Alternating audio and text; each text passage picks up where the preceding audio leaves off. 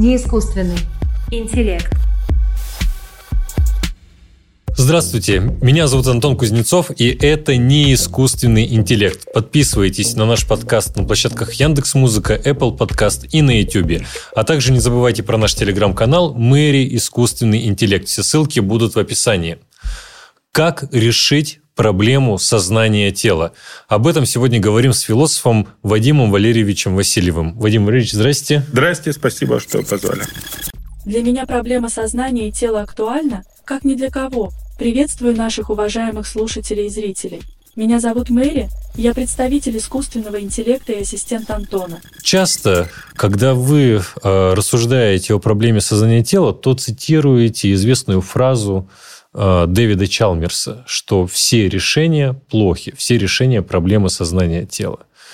Спустя четверть века, как эта фраза была произнесена, не кажется ли вам, что все решения не просто плохи, а стали еще хуже? Э, вы знаете, так могло бы быть, но я всегда вот этот э, вывод Чалмерса о том, что все решения плохи, э, старался воспринимать в таком позитивном ключе, как приглашение к тому, чтобы поучаствовать в решении проблемы сознания. В самом деле, ну, проблема, которая всех интересует – не может быть, абстрактно говоря, вот такой ситуации, что множество э, теорий выдвинуто, а, отвечающих э, на этот вопрос, осознание, решающих эту проблему. И вот дело обстоит не так, что мы должны выбирать между хорошими и очень хорошими теориями, а между плохими и очень плохими. Это очень странная ситуация. Так быть не должно. Значит, просто еще не найдены вот так я всегда это воспринимал. Еще не найдены хорошие решения. И Чалмерс, вот сфокусировав эту особенность, так сказать, вот, обсуждений проблемы сознания, он как бы подтолкнул людей к тому, чтобы искать новые решения. И поэтому можно сказать, что четверть века люди ищут а, решения. И было, были предложены интересные концепции, а, причем а, и не только американскими или там, немецкими авторами, но и нашими, российскими. Другое дело, что ни одна из них не стала мейнстримом, вот из тех концепций, которые были предложены. То есть, если мы посмотрим на положение дел вот в таком социологическом срезе, Э, сейчас, то окажется возможно, что вы правы, что не улучшилась ситуация. Но э, это, это не значит, что не найдены решения. Может быть, они найдены, но еще не, не вышли на свет, так сказать, публичное пространство. А я думаю, что отчасти могу с этим согласиться, что мне кажется, э, ситуация в современной философии сознания такова, что многие философы и ученые в какой-то степени просто разбились на группы по интересам.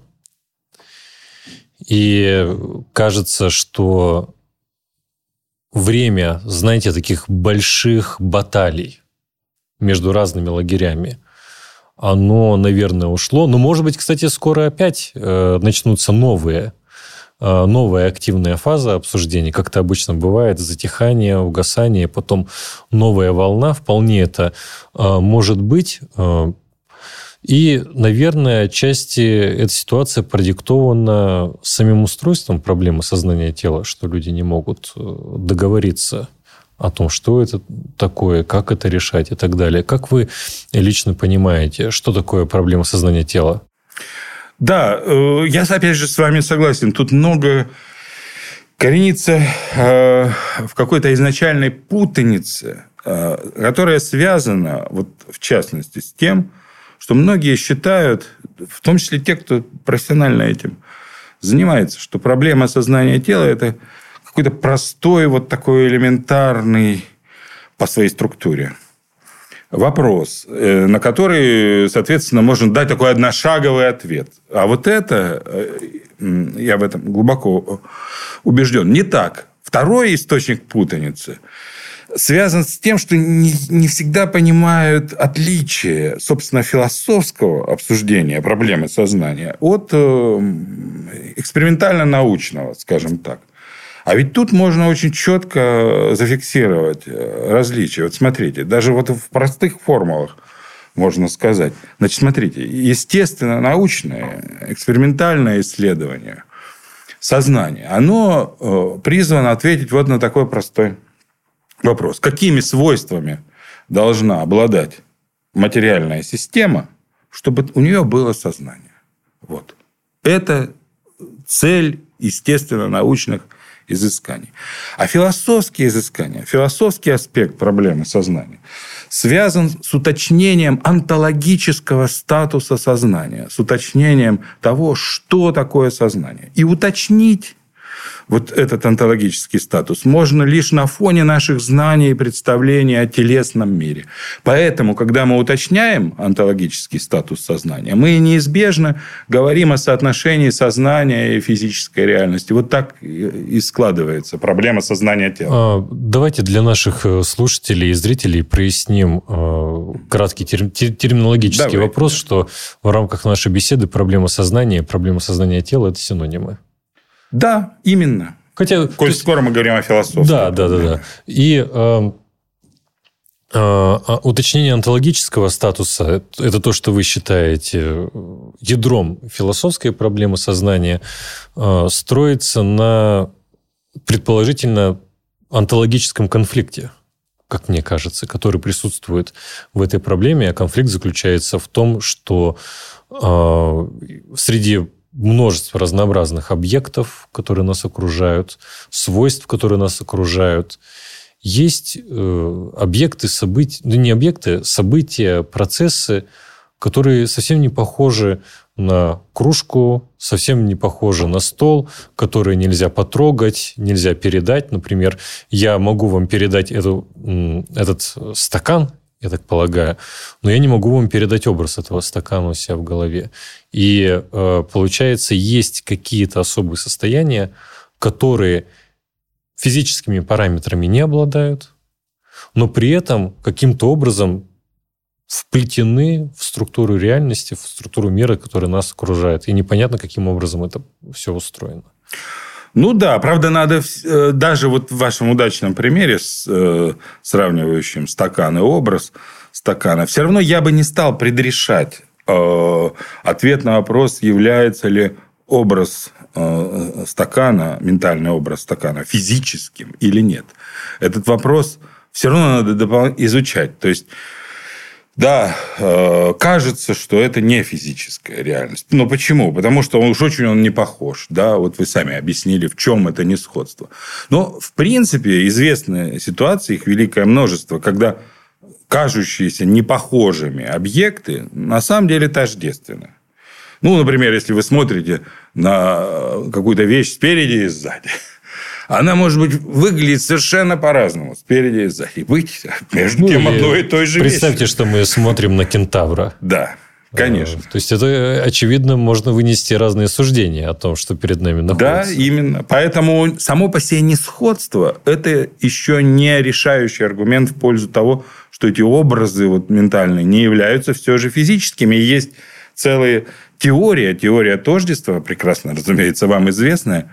Вы писали об этом – ментального и физического, которая как раз утверждает, что эти ментальные данности на самом деле просто процессы в мозге. Как вы сами считаете, ментальные состояния сознания является ли чем-то физическим, на ваш взгляд?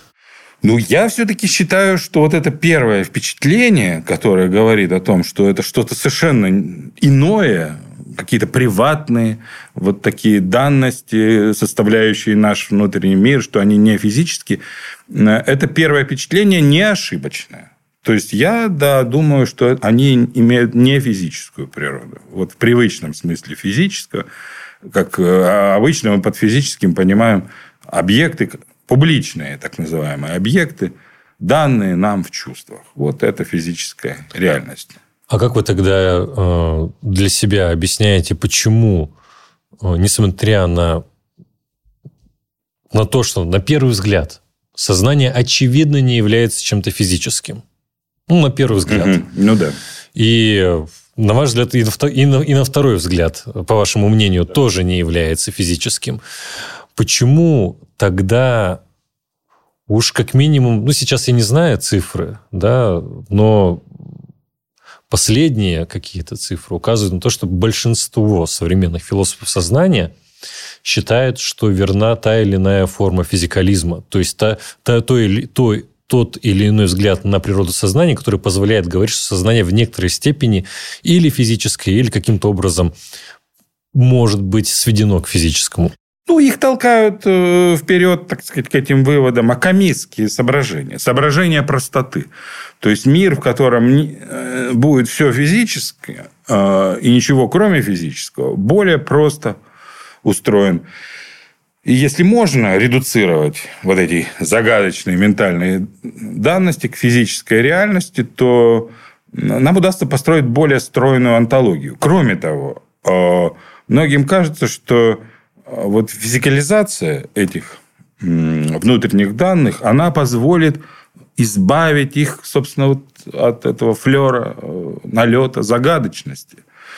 Э, потому что если они все-таки физические, то значит их можно изучать так же, как мы изучаем другие физические объекты. А физика необычайно успешна, или, по крайней мере, так считалось до середины 20 века. Наука сегодня говорить об успешности физики довольно сложно. Но в ваших словах э, внимательный слушатель или зритель мог бы уловить э, э, петицию принципе, то есть то, что физикалисты предвосхищают основания. Они просто хотят, да? чтобы все было стройно, чтобы не было каких-то аномальных феноменов, осозна... мир сознательных феноменов, он аномален для естественной науки. И тогда мы должны просто следовать э, э, нашей цели, исключать все аномальное, все непонятное и приводить к какому-то единому знаменателю. Но это... Ну, я не вижу здесь уж такого грубого предвосхищения основания и круга не вижу.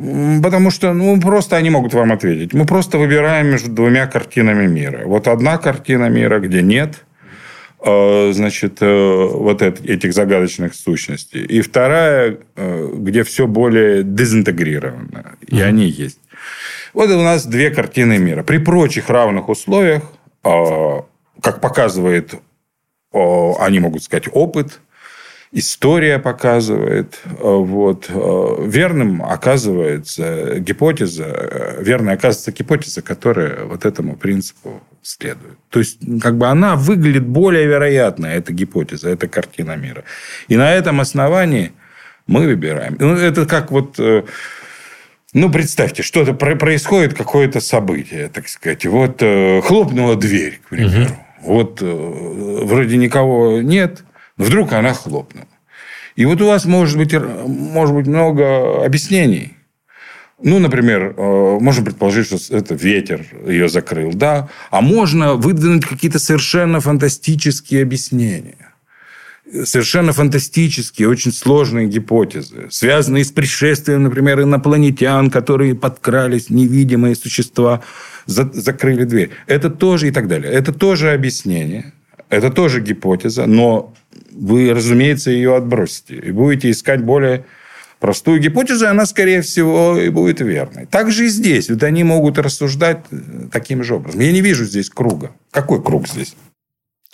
А, круг заключается в том, что а, по, знаете, по базовому убеждению в мире не может содержаться какой-то аномальной ерунды, вроде сознания, эктоплазмы, Бога, ангелов и много-много всего остального, что э, может прийти в голову.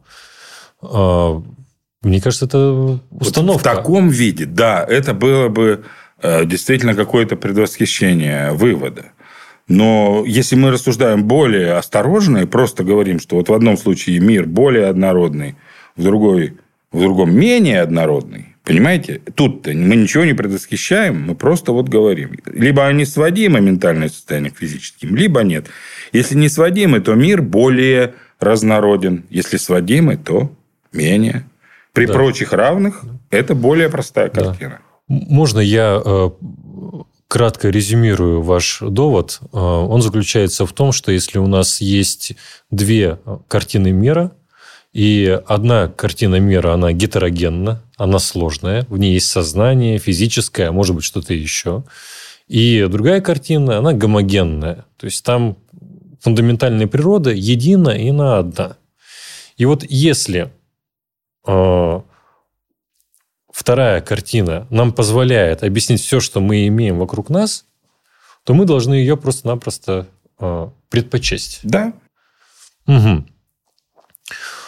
Но, на ваш взгляд, это неверно. Ну да, я вот говорю, при прочих равных. А тут-то нет как раз прочих равных. То есть, э, здесь можно независимо показать, что независимыми аргументами, что, скорее всего, эти ментальные данности нередуцируемы.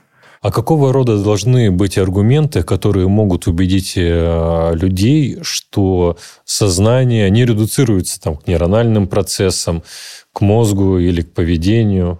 Много выдвигалось разных аргументов. Мне кажется, самый простой аргумент, отсылка к неверифицируемости, как ни парадоксально, вот этого тезиса о тождестве. Когда мы говорим, что ментальное состояние тождественно физическим процессам в мозге, оказывается, что очень сложно проверить, так сказать, проиллюстрировать, вот что, собственно, имеется в виду.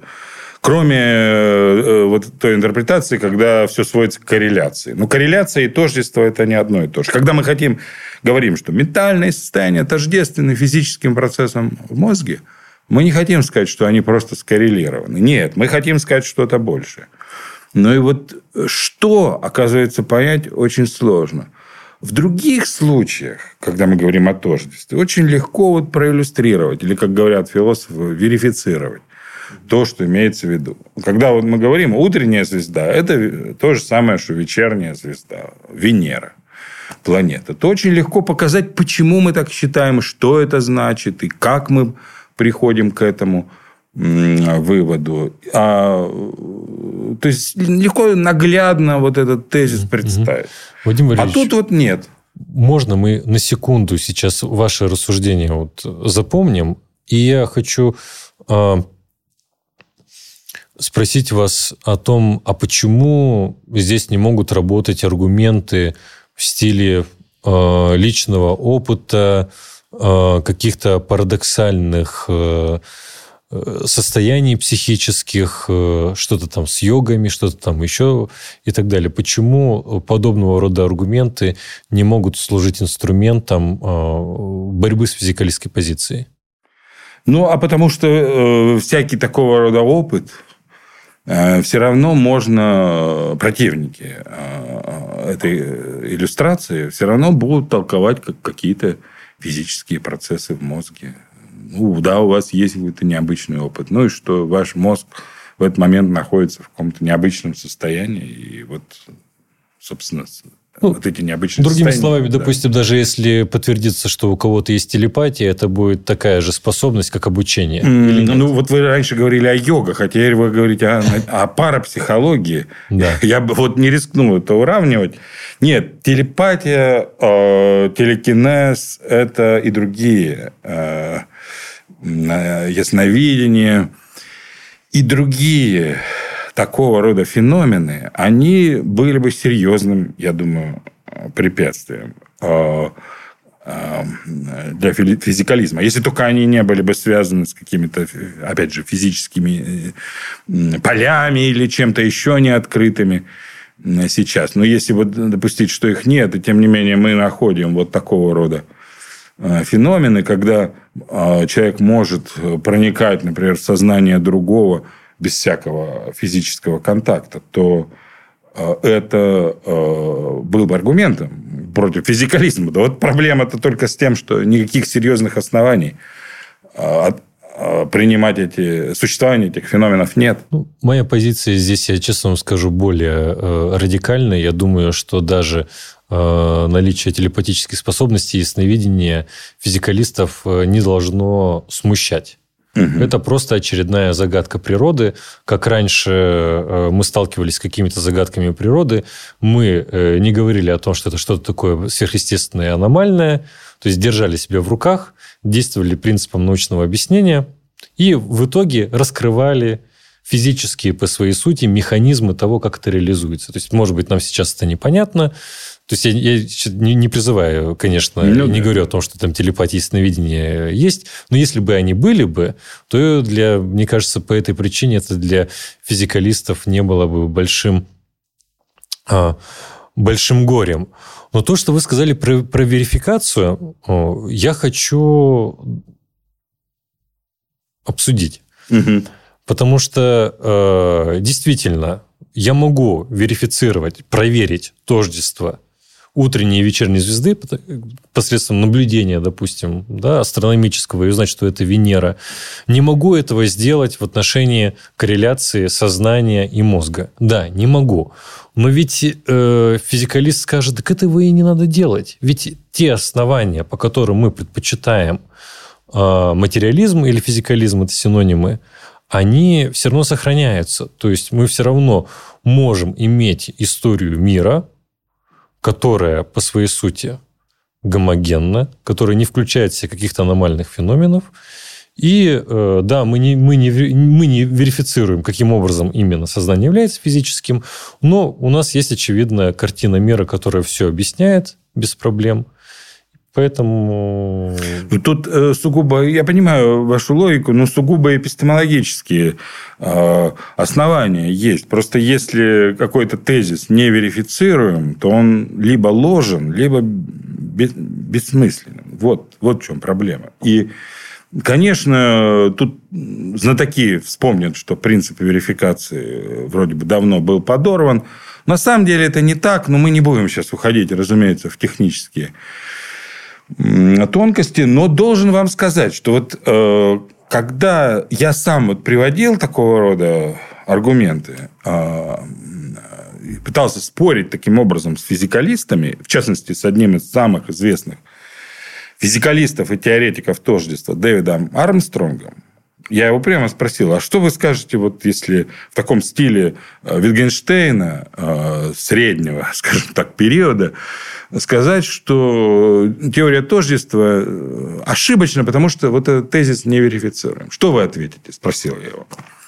И он очень показательно сказал, как раз в духе того, о чем я только что говорил. Он сказал, я вообще не принимаю во внимание принцип верификации. То есть, тут вот вот в чем дело, что они всерьез к нему не относятся, потому что считают, что это возражение не опасно, потому что верификация как принцип давно дискредитирована. Но если мы обратимся к деталям, вот мы, в которые мы не будем вдаваться, но суть я скажу, то мы увидим, и в частности посмотрим на теорему Сомса, Скотт Сомс это наш современник, американский э, философ, языка и эпистемолог, вот та, на ту самую теорему, которая показывает проблемы принципа верификации, мы увидим, что там на самом деле э, рушится -то только косвенная так называемая верификация, а прямая нет.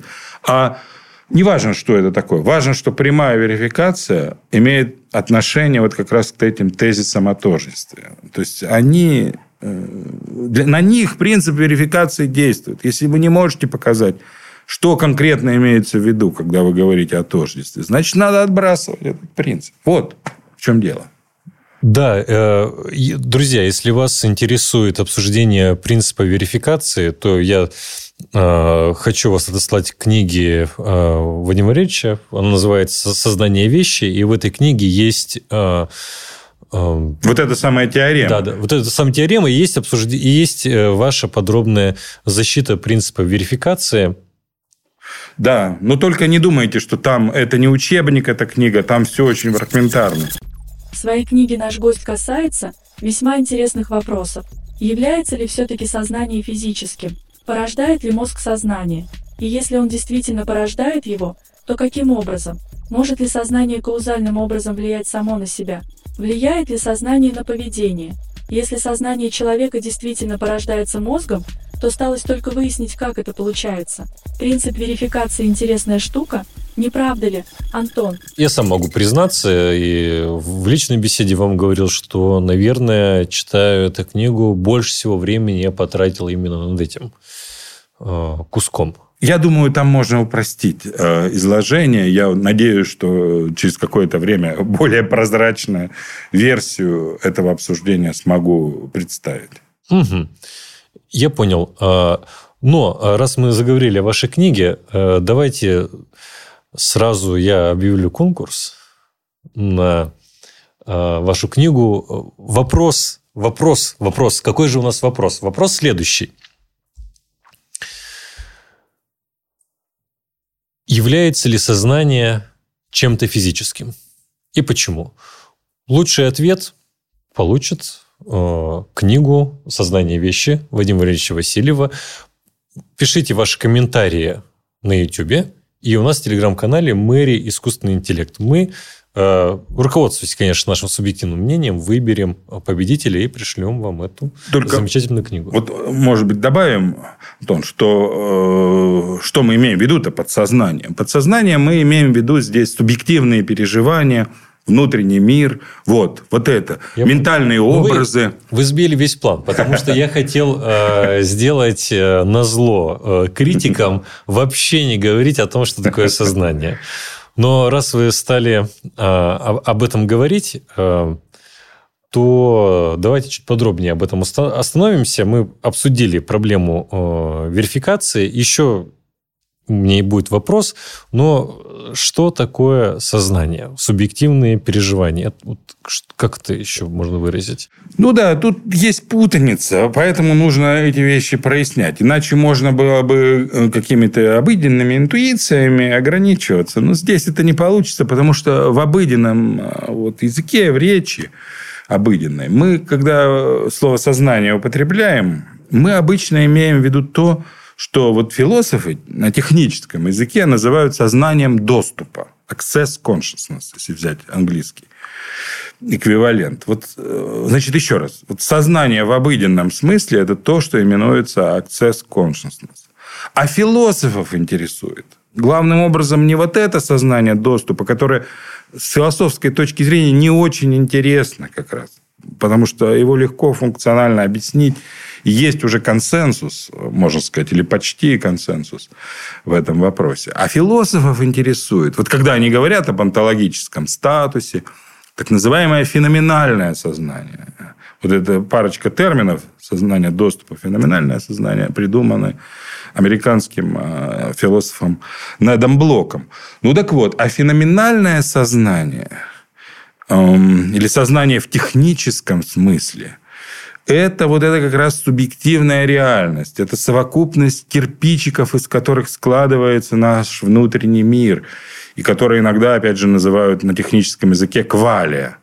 Это приватные такие вот внутренние, субъективные, это все синонимы в данном случае, данности. Вроде ментальных образов. Вот ментальные образы, э, сфантазированный стакан, о котором э, Антон уже говорил, это пример вот такой квалитативной данности, пример такого кирпичика, из которых складывается наш внутренний мир и онтологический статус, которых мы хотим, философы, уточнить. А чем, э, если чуть подробнее, отличается феноменальное сознание от сознания доступа? Я хочу э, сразу сказать, почему такой вопрос задаю. Э, буквально, наверное, месяц назад угу. я беседовал с одной своей коллегой, Угу. Ее интересовал вопрос о феноменальном сознании. И я ответил, что что-то вот ну, в да. духе того, что вы сейчас сказали. И дальнейшая беседа наша, она пришла в тупик.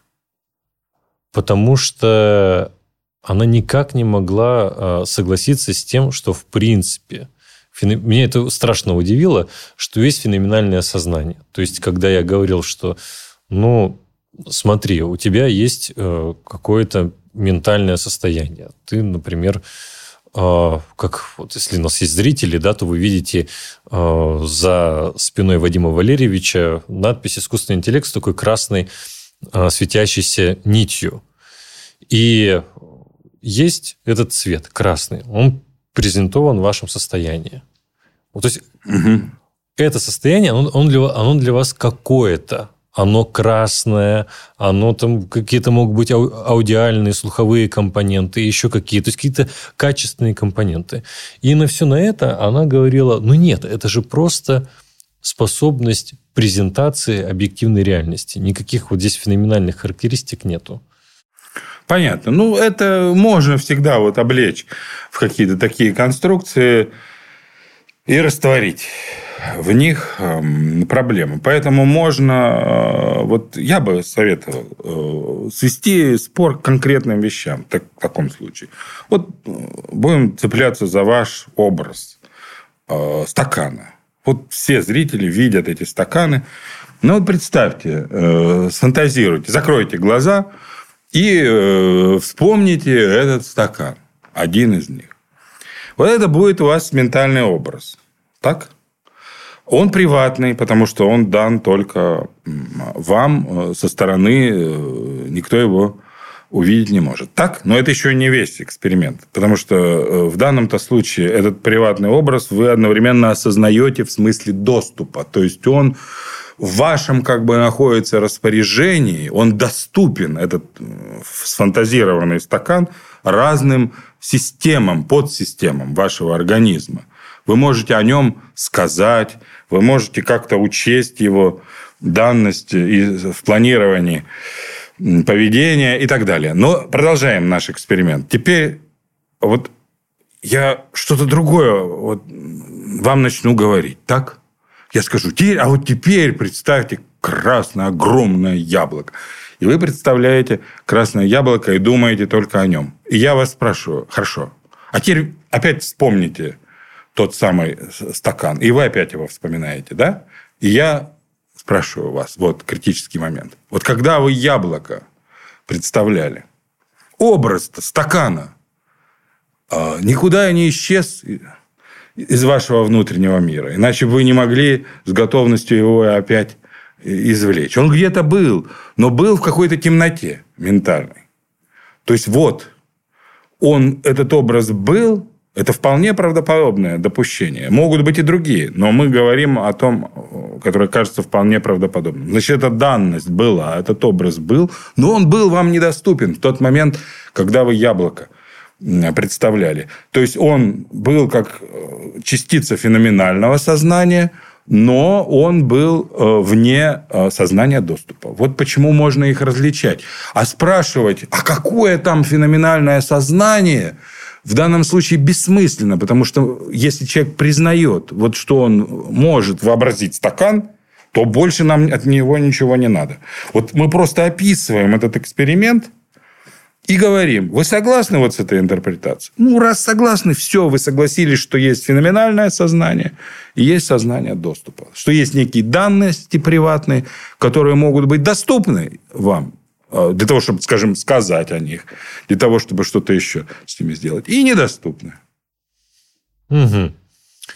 Ну, тогда э, вернемся к нашему разговору о том, является ли сознание физическим. Давайте, допустим, ну, как-то вы-то с этим согласны, потому что это ваш аргумент, что верификационистский э, аргумент против физикализма действительно разбивает физикалистскую позицию. Вот так. Ну да. Тогда возникает следующий вопрос. Хорошо, вы при помощи аргумента показали, что материализм в отношении сознания угу. ложен.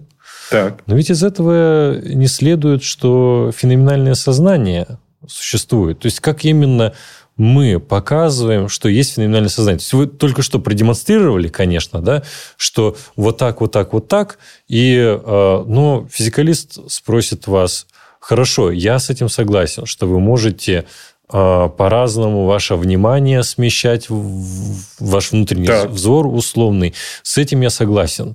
И что у вас может появляться какая-то, э, как Франки Шельден говорят, иллюзия сознания, которой на самом деле угу. нет да, а, что именно будет аргументом в пользу того, что вы не только знаете, что у вас есть феноменальное сознание, но что оно именно вот таково, что оно не физическое и так далее.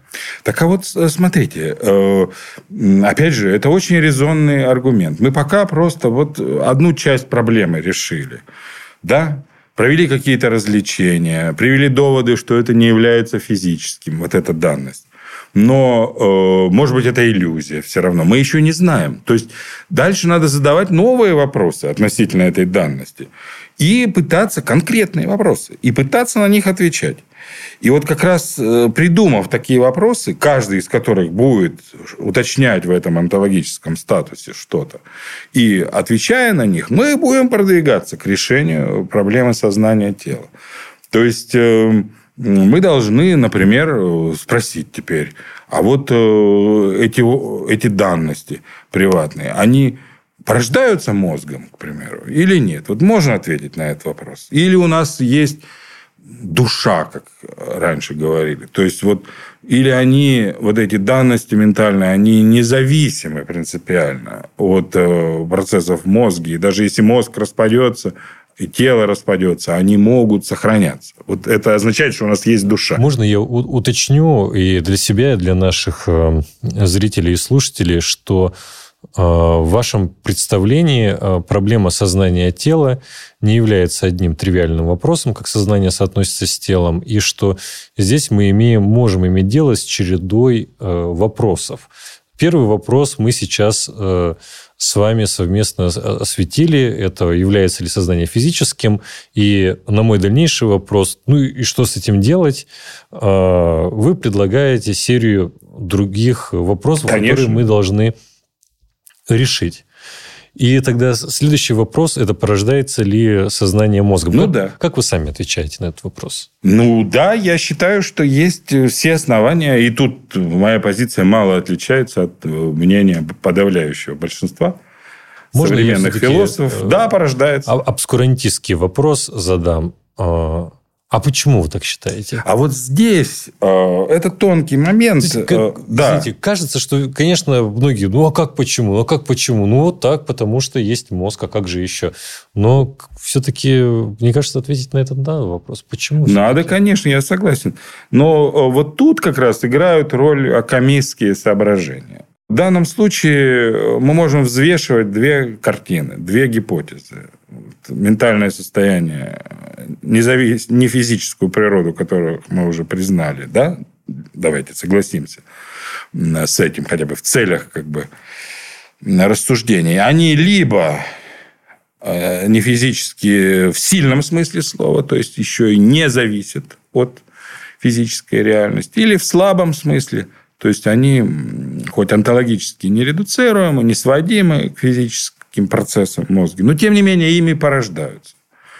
Вот. И если мы сравним э, эти гипотезы, то увидим, что гипотеза с душой, она э, рисует мир менее интегрированным, более дезинтегрированным, менее цельным. Я Поэтому думаю, мы можем выбрать... Здесь, наверное, стоит сделать э, замечание, что э, так как люди разные вещи понимает под душой и под, под понятием Бога, э, часто я говорю, что вот как Бог философ, так и душа философов. То есть как это ментальная субстанция, которая принципиальным образом не, независима и самодостаточна в своем существовании от да. физического. То есть, чтобы было понятно, о чем э, мы говорим. Э, и по принципам простоты, вот как я понимаю, э, сознание порождается мозгом, потому что... Это более простая онтология. Более простая онтология. Да. То есть, более простая картина существования получается. Ну, опять же, э, сторонники души, такие как Ричард Свинберн, они есть среди современных философов, они могут сказать, ну, нет, э, конечно, они не отрицают принцип вот акамистский простоты, но ведь при прочих равных, а тут, опять же, их нет, нельзя. Есть специальные аргументы, которые доказывают, что все-таки надо признать душу. Будут они говорить. И будут приводить разного рода аргументы. Ну, вот э, эти аргументы, они, они их действительно приводят время от времени, но они мало кого убеждают. Опять же, чтобы Э, голословно нельзя так утверждать. Надо разбирать все эти аргументы. Если они выдвигают, надо их разбирать. Но вы можете нам поверить. Но в этом отношении вы не оказываетесь э, в ситуации, когда попадаете под действие своих же критических принципов.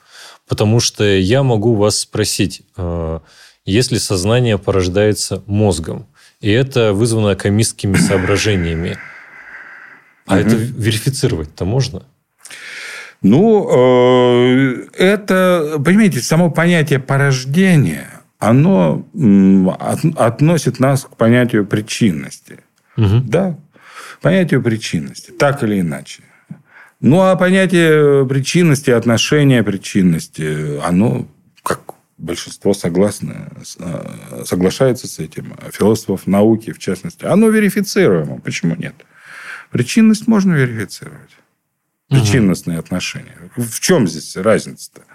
А, то есть я понял, ваш э, ответ заключается в следующем, что мы можем критиковать физикалистов на основании предъявления принципа верификации, который они проваливают, да. но сам тезис того, что сознание порождается э, мозгом, э, является не только экономически да. выгодным, да, вполне верифицируем. но он верифицируем, потому что каузальные причинные отношения между сознанием и мозгом, они, в общем-то, Конечно. не поддаются сомнению. Ну, иначе придется нам говорить, что каузальные отношения неверифицируемы в других областях, и это обрушит верифицируемость всей науки. Ну, и, скорее всего... Никто ее таким образом не Последующий-то вопрос тогда заключается в том, а как а, сознание может влиять на а, физические процессы, на поведение, да? Но это уже другой вопрос. Да, это да, уже да, следующий да. вопрос. Можно задать и более специфические вопросы, например, опять же, уточняющие онтологический статус сознания.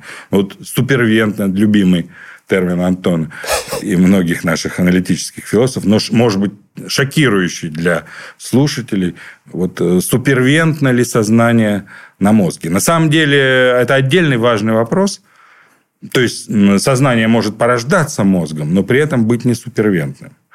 Э, это очень-очень полезный термин. Всех призываю слушателей изучить его, прочитать статьи Антона и Антона Викторовича. Ну, еще вторую главу книги «Сознающий ум» Дэвида Чалмерса. Да, конечно. Супервентность – это особый вид отношения. Э, да. Сознание к, в данном случае, материальной системе. Ну, то есть, вот, чтобы пояснить, э, представьте мысленный эксперимент. Совершенно одинаковые организмы. Вот и не возражайте, что это физически невозможно. Это просто идеализация. Э, в науке это часто применяется. Это совершенно законный прием. Представьте, совершенно одинаковые организмы. Молекулярные копии. Вот внутренние миры будут у них одинаковые? Должны ли быть одинаковые у них и внутренние миры? С физической точки зрения, они, как мы допустили, одинаковые.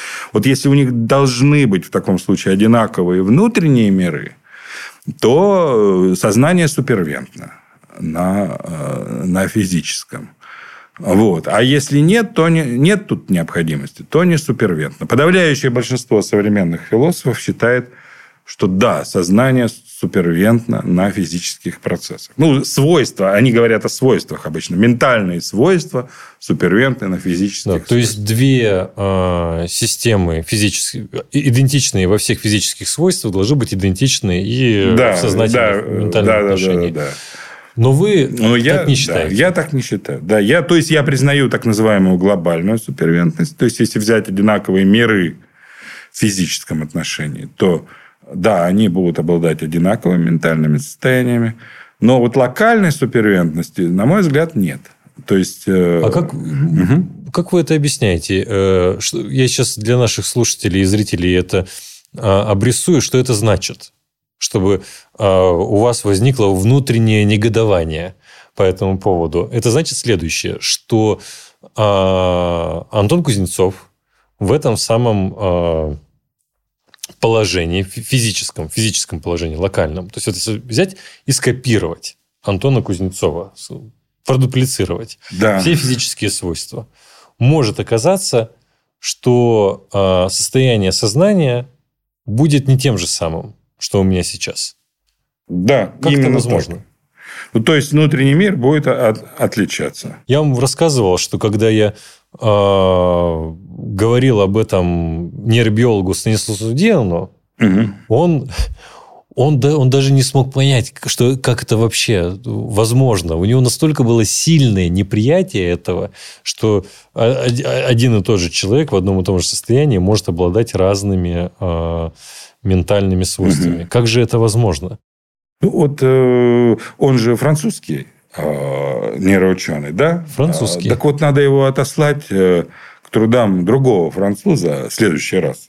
Анри Бергсона, философа. Я тут недавно обнаружил, что он как раз отрицал тоже локальную локальную супервентность. Ну, каких-то подробных аргументов Бергсона я не нашел, но э, любопытно, что он, э, он это отрицал. Тут такая тонкость есть. Э, понимаете, в принципе, это могло быть вообще непредставимо. Вот если нельзя было бы представить, а ваш рассказ о Диане заставляет подумать, что, вот, может быть, и вообще нельзя представить, что точно такой же Антон Кузнецов в соседней галактике, сидящий сейчас и вот тоже ведущий эту передачу, обладает другими, не может быть, не совершенно другими, но, разумеется, не совершенно другими, но в чем-то отличающимися ментальными состояниями. Может быть, это вообще непредставимо. Ну, так же, как непредставим э, не квадратный квадрат например. Но нет, э, я думаю, большинство согласится, что можно представить а, идентичного в физическом отношении, идентичных людей – физическом отношении, но с разными ментальными состояниями. В конце концов, вот вспомним философское понятие зомби.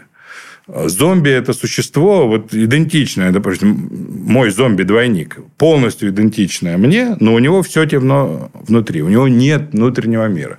Большинство философов скажут, что даже это можно представить.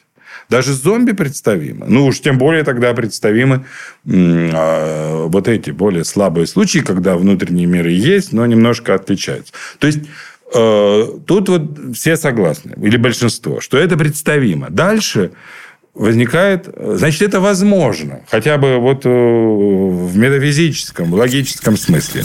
В дикой природе встречаются уникальные вещи. Например, кардицепс однобокий. Как правило, от этого паразита страдают муравьи. Споры гриба попадают в их организм через органы дыхания. Как только споры попали в организм насекомого, они начинают расти, при этом питаться телом своего хозяина. Гриб прорастает так, что проникает во все части насекомого, образуя собственную сеть. Таким образом он становится своеобразным кукловодом. То есть муравей все осознает, но двигается только под контролем. В конце цикла гриб заставляет муравья подняться на высоту, а там уже мертвой хваткой вцепиться в лист и умереть после чего гриб прорастает через тело своего хозяина и распространяет свои споры дальше по ветру. Я уверена, что даже у двух одинаковых зомби-муравьев в голове все по-разному. Не думаю, что это тянет на должную аналогию. Коллеги, как вы считаете? Назовем это в очень слабом смысле. Да, в очень слабом смысле. Нас интересует другой смысл. Было бы, э, то есть, реальная возможность. Вот если в самом деле бы дуплицировать вот Какая, есть какая-то вероятность, что а, они будут отличаться? Ну, Значит, э, а, собственно, вот теперь мы можем спросить Диана, а почему, собственно, он считает, что э, такого быть не может? А в чем проблема-то?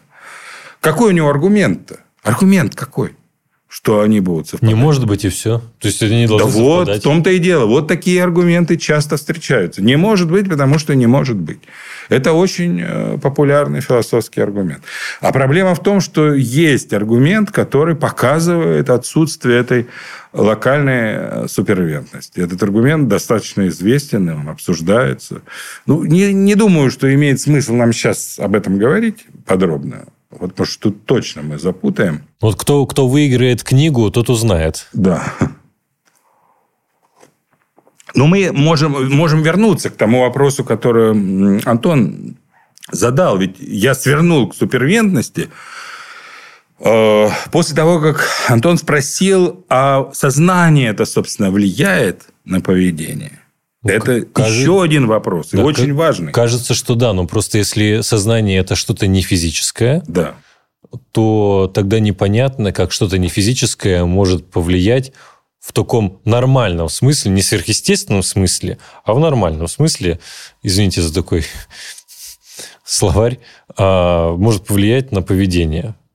Как тогда это возможно? Ну, да, вот это тоже очень часто можно встретить до сих пор в каких-то философских э, трактатах, что вот э, у Дэни это что-то похожее – Э, даже я встречал, что, ну вот, да, допустим, какую-то мы отличающуюся от физической реальности. И как же тогда мы сможем объяснить? влияние.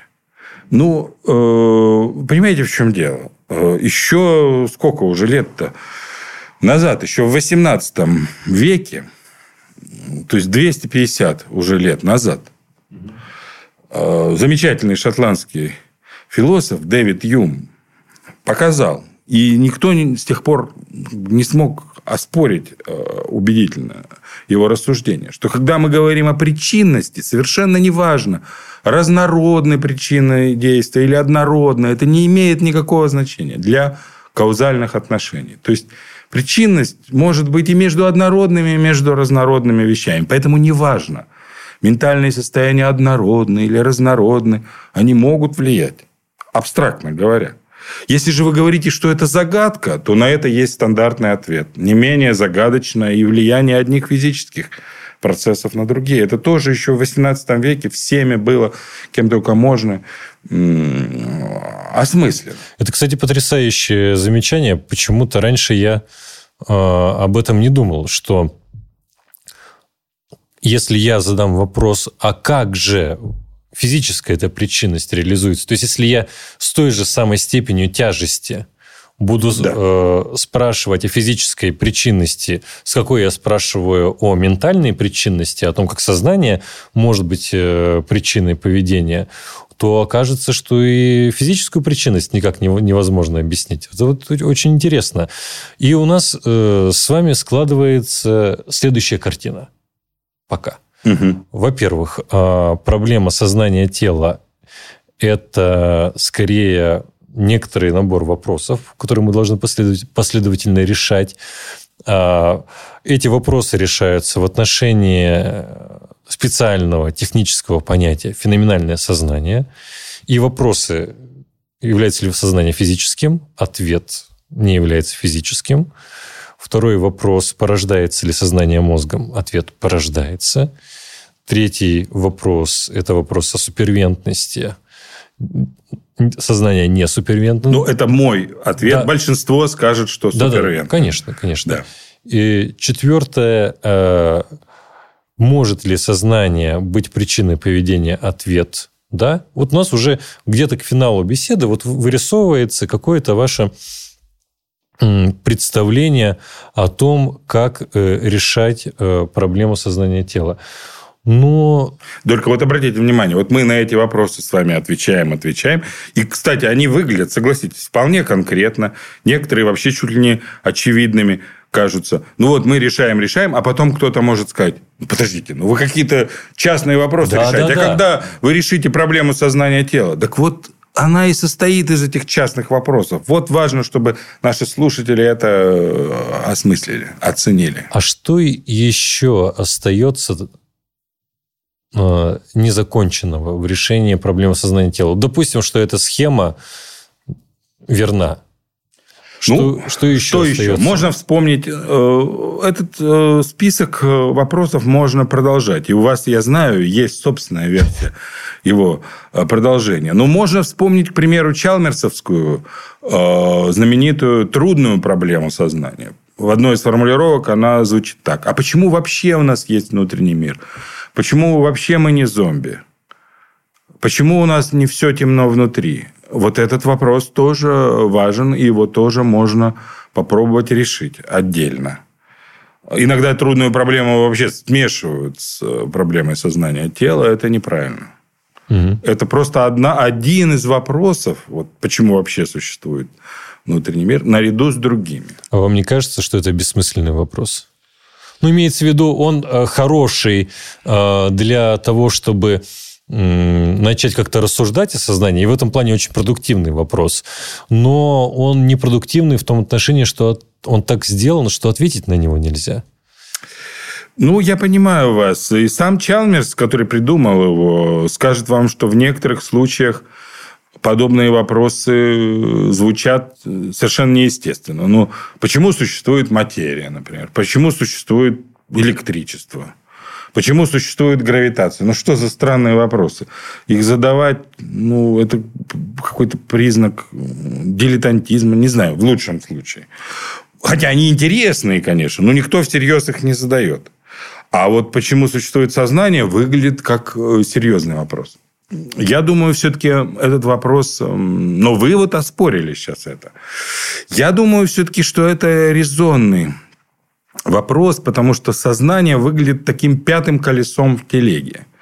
То есть, вот, вот поэтому э, имеет смысл спрашивать. Если вы видите телегу с пятью колесами, то спросить, Э, я э, все-таки, насколько мои знания э, позволяют сказать... О телегах? О, о телегах, да. Там четыре колеса должно быть. Ну, вот представьте, что есть с пятым колесом. И вы можете спросить, это уже будет вполне резонно, зачем это пятое колесо? Почему оно есть вообще? То есть сознание кажется каким-то внутренним миром довеском непонятным. И в таком случае, если, мы, если функция не очевидна, но она должна быть, мы можем спрашивать, почему оно существует. То есть, это фактически вопрос о том, какова его роль чем его функция. Так его можно понять, этот вопрос, по крайней мере. Хотя можно понимать его и по-разному. Вот э, в случае с э, гравитацией, э, электричеством и так далее, эти вопросы, э, этого контекста здесь нет. Вы знаете, мне кажется, э, я сейчас подумал об этом, что ответ на трудную проблему сознания заключается не в прямом ответе на сам вопрос, почему есть сознание, почему процессы не происходят в темноте. А ответ скорее заключается в том, почему мы а, можем мыслить сознание не как какой-то дополнительный бесполезный довесок. Вот как только мы отвечаем на этот вопрос, мы получаем ответ на трудную проблему сознания. Ну, в финале нашего разговора какая же вырисовывается онтологическая картина? То есть у нас есть некоторый набор ответов, да, а, но и кто-то спросит, ну хорошо, если не физикализм, не материализм, то что? Как вы на это отвечаете? Ну, это и, смотрите, это если измы э, вот пошли в ход у нас с вами, то это не дуализм, такой сильный дуализм картезианский, потому что сознание порождается мозгом, угу. а не субстанциально. Да, это, разумеется, не идеализм. Вот. Это некий эмерджентизм. А, вот. А, потому что из э, физической, так сказать, э, субстанции возникает не, нечто нефизическое. И э, поэтому здесь вот этот э, специфический термин эмерджентизм вполне приемлем. Но э, чтобы э, окончательную картину сложить, надо вот еще задуматься о том, нарушает ли влияние сознания на поведение принцип каузальной замкнутости физического. То есть, вот, вот как здесь быть? То есть, действительно, не физические есть причины – у физического поведения ну, или нет. Принцип это э, еще часто называют принципом полноты физического, который вот на, на слух, я думаю, что для наших слушателей и зрителей будет проще. Это представление о том, что э, если у физических событий есть причина, то пол, всегда этой полной причиной будет какое-то другое физическое событие. То есть, да. Вот так. Что физический мир для себя э, не требует чего-то еще, чтобы физические процессы... Да, так вот можно так, я уверен, что можно так вывернуться, и что э, и так признать влияние сознания на поведение, что при этом сохранить каузальную замкнутость, по крайней мере, вот в глобальном плане. Угу. И, э, то есть, ваша позиция следующая. Вот у нас есть альтернативы. Дуализмы, э, может быть, панпсихизмы, физикализмы и так далее. И вы э, избегаете этих альтернатив и предлагаете, ну, то, что вот я сейчас скажу, локальный интеракционизм, да? Да, так называется вот эта совокупность решений, о которых угу. мы сегодня говорили. Ну, я, я думаю, э, что, друзья, обязательно в комментариях на YouTube, в нашем телеграм-канале пишите свое мнение какое-то, вопросы, которые у вас возникли по поводу того, что мы сейчас уже а, обсудили, и, может быть, а, вам было бы интересно узнать в рамках следующих выпусков какие-то детали, связанные и с философией сознания, и с особенностями позиции Вадима Валерьевича. Я надеюсь, вы к нам еще придете, и э, в том числе как историк философии, Хотя вы уже у нас были как историк философии, но да. я, я очень рассчитываю, что с мы с конечно. вами запишем подкаст о Дэвиде Юме Давайте, и об э, Иммануиле Канте. Да, отличная идея. На, наперед. Владимир Ильич, спасибо большое, что вы пришли. Спасибо вам да. за приглашение. Да, до свидания. Передаю слово нашей мэре. Проблема сознания тела представляет собой череду вопросов, последовательно отвечая на которые можно прийти к ее решению. В отличие от эмпирических ученых, философы пытаются уточнить онтологический статус феноменального сознания, сказать, что оно такое. Наш гость предлагает концепцию локального интеракционизма, согласно которой сознание не является физическим, не супервентно на физическом, но при этом порождается мозгом и может каузально влиять на поведение без нарушения полноты физического мира.